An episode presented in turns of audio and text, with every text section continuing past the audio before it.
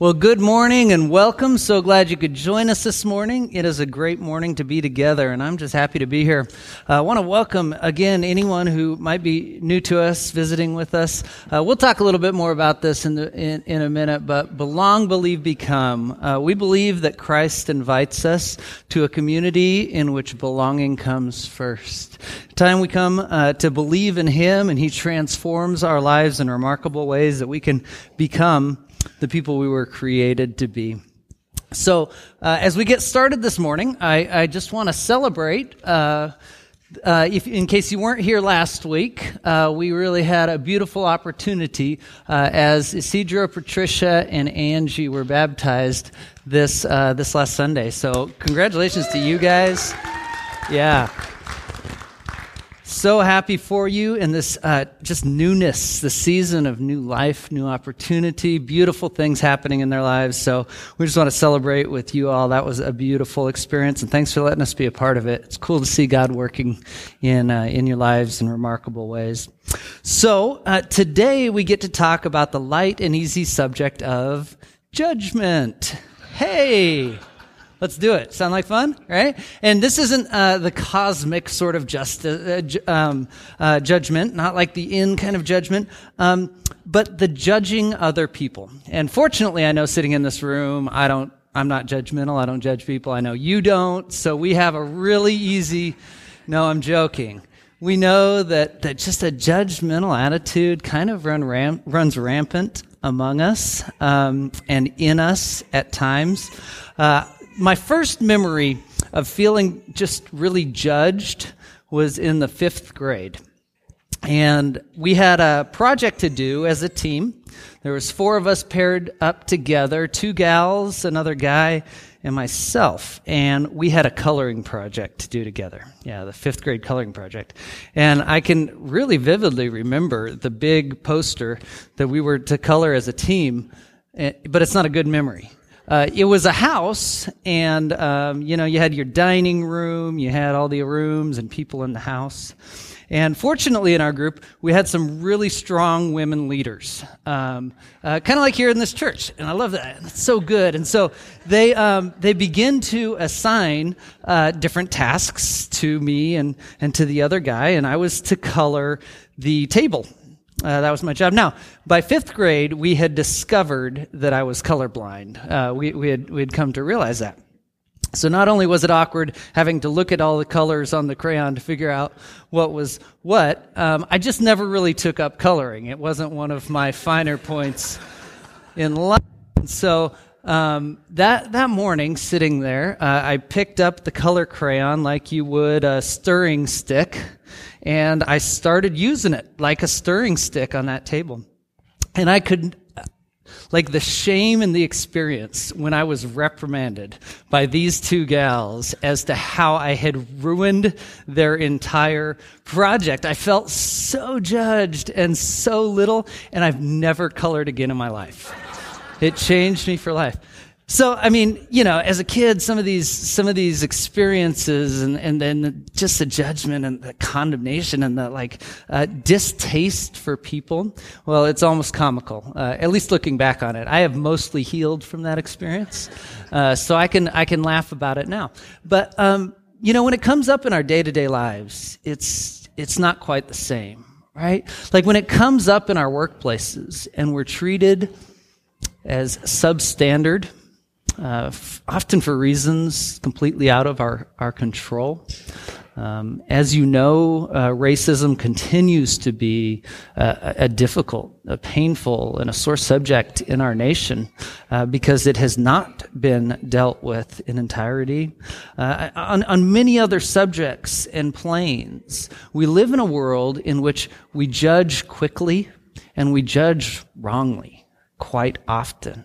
We're quick to make assumptions. We're quick to allow our eyes to change the way our minds think and process people and situations around us. And so Jesus speaks to it in Luke chapter seven. Uh, I'm sorry, Matthew chapter seven. Um, we've been studying the Sermon on the Mount. Jesus speaks, and today he'll speak on the subject of judgment. Let's dive in and see what he has to say. Luke, sorry, Matthew chapter seven.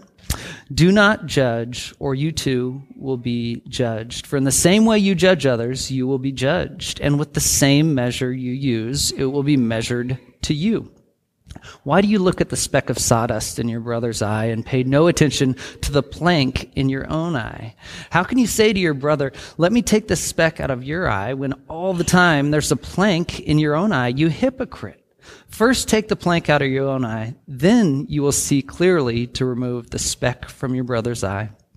Do not give to dogs what is sacred. Do not throw your pearls to pigs. If you do, they may trample them under their feet and turn and tear you to pieces. All right, Jesus, what in the world are you trying to say, right?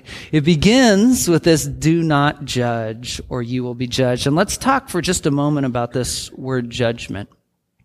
Because sometimes we might read this passage and we may come to a conclusion that Jesus says, don't judge, therefore um, we, we kind of live this wishy-washy life where there's no right or wrong, where we would never challenge a friend or a brother in Christ. Is he saying that sort of thing? Uh, not at all, uh, because throughout Scripture, we're told to be discerning. In fact, same chapter, verse twenty-four, later on, Jesus is going to say, stop judging based on your, your sight alone, but judge properly.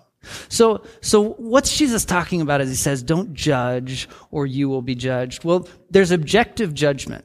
That is calling something what it is, right? It's appropriate to know what something is, be it right or wrong, be it um, our, our understanding about Jesus and his sovereignty, right? It is okay to know things accurately and as they are, but then there's subjective judgment.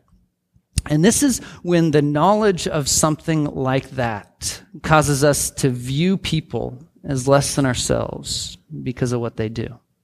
So it's appropriate throughout Scripture. We're told of sin. We're told of using discernment.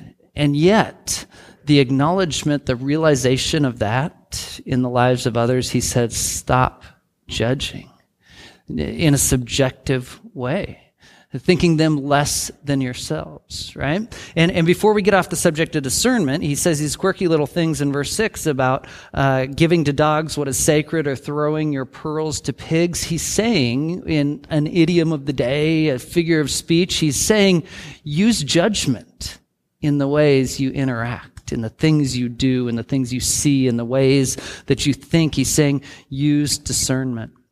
And then he goes on, and, and he says, stop judging people subjectively. Stop uh, assuming uh, they're less than you. In fact, if you look in, in Luke uh, chapter six, where the same Sermon on the Mount uh, series is covered by a man named Luke, he adds a really significant word to this subject. He says, um, do not judge, do not condemn.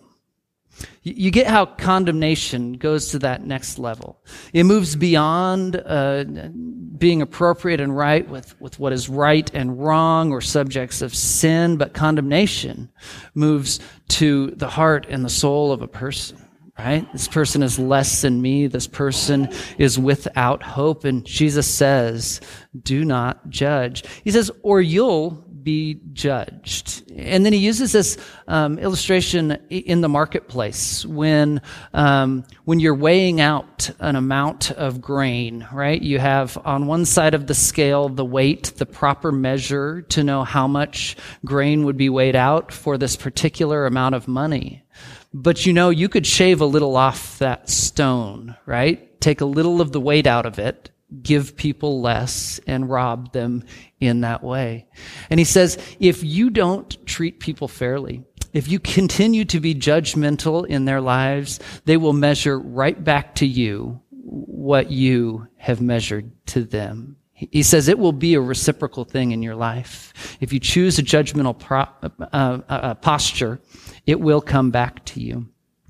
You know, it's tragic uh, seeing people and families and friends who grew up in households where they just never were good enough, you know, where that B on the report card seemed like the end of the world, where dad never took the time to say, good job, or I love you. And have you ever noticed in their lives as they grow up and move out of their homes, how they view their parents?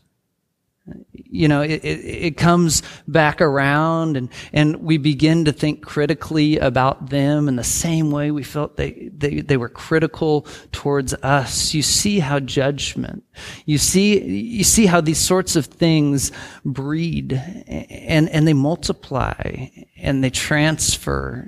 It's not a one-directional thing, but we receive back many of those things that we put out. So Jesus goes on in verse three, and he, and he says, why do you look at the speck of sawdust in your brother's eye when you have a plank coming out of yours? Now, I don't know if you caught it, but Jesus is being funny here.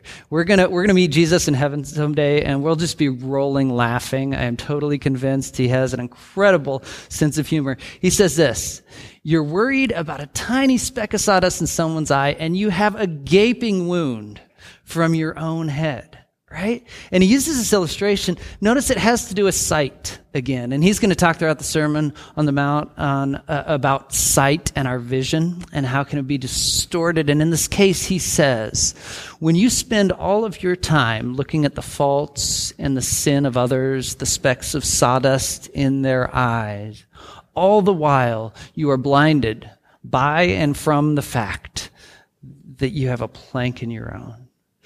And then notice he goes on to say, so quit worrying about their problems first, he says. Go and, and take the plank out of your own eye. He says, deal with the sin and the problems in your life so that you can go and help your brother with the speck in his eye. He doesn't say that will be the wrong conclusion to the matter. Instead, he says, take your attention off of others and their problems and look inward. And here's the thing. This week begins the season of Lent. Now, um, many of us grew up in churches or, or didn't grow up in churches um, and, and have very little experience with Lent. So I want to share a little bit about what Lent is and why we're going to turn our attention to it for the next few weeks. I think it's a beautiful practice that invites us to something really remarkable. So Lent, um, it, it marks a forty-day period on the church calendar leading up to Easter. Lent is a season of preparation that heightens our expectation for Easter, for resurrection. It's a season in which we um, uh, consider ourselves, in which we look inward, we recognize our sin. It's a season of confession and going before God. It's a season that uh, reflects Jesus and his posture and example in this life, where for forty days Jesus was in the desert and he um, and he fasted.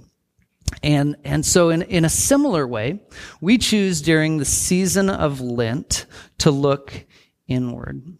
So as as Protestant believers, as people in Western Christendom, we might find ourselves as we start to talk about Lent, a season in which we fast or we give something up, we might find ourselves kind of caught, juxtaposition in this interesting um, between place where we believe on one hand we have freedom in Christ, right? He taught it.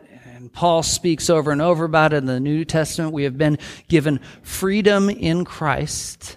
And, and, and we're not bound to the sacred observance, right, of, of things from the past. We, people had been freed and, and invited to a life of freedom and joy. But here's the fascinating thing as a follower of Jesus today. Well, I have freedom. Quite often I live that freedom out for my own purposes and benefits and enjoyment. It is in those sacred places that I learn what feasting, what beautiful relationship with God truly is. So in Lent, one of the practices that's common in Lent and that we'll invite people to consider participating in with us, quite a number of families in the church that are going to, is, is this idea of fasting. Now, fasting, denying yourself uh, something, is kind of a countercultural idea that doesn't sound really attractive.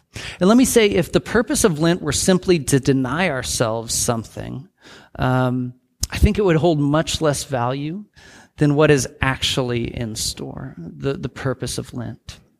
True in Lent, we choose to give something else, something up, but it is for the distinct purpose of going deeper with God. It's substituting secondary things in our lives, saying, I will put this secondary thing aside and put God in its place. I will elevate God in my life. Lent is a season of prayer and comp- contemplation, a season of quietness, a season in which we uh, mimic the ways Jesus lived into this deep relationship with his he- heavenly Father as he fasted or as he got alone to pray in solitary places. So God desires for us this abundance in relationship, right? This feasting is a good illustration for it. Feasting just meaning an abundance of food. And, and God desires for us this kind of abundant relationship. But have you ever noticed how life gets so filled up with other things that we cease to or, or lose some of our capacity to experience that abundance that God has for us? And I think Jesus demonstrates for us some of these pivotal things towards going deeper in that relationship with God, knowing more of that feast that he desires. And ironically, to know that feast of God, sometimes we need to fast. We need to pull away from the secondary things in life that are taking our time and our attention. So let me be really practical for just two minutes as we talk about what Lent looks like sometimes in people's lives. What in the world do I give up? What do I what do I do with this? Um, in twenty fourteen, Barna Group did a study, and they found that sixteen percent of Protestants and sixty-three percent of Catholics uh, practiced Lent. About seventeen percent of the population in the United States uh, practiced Lent in some way, shape, or form. Many people gave up a food, um, some sort of some sort of food that they enjoyed for the forty-day period.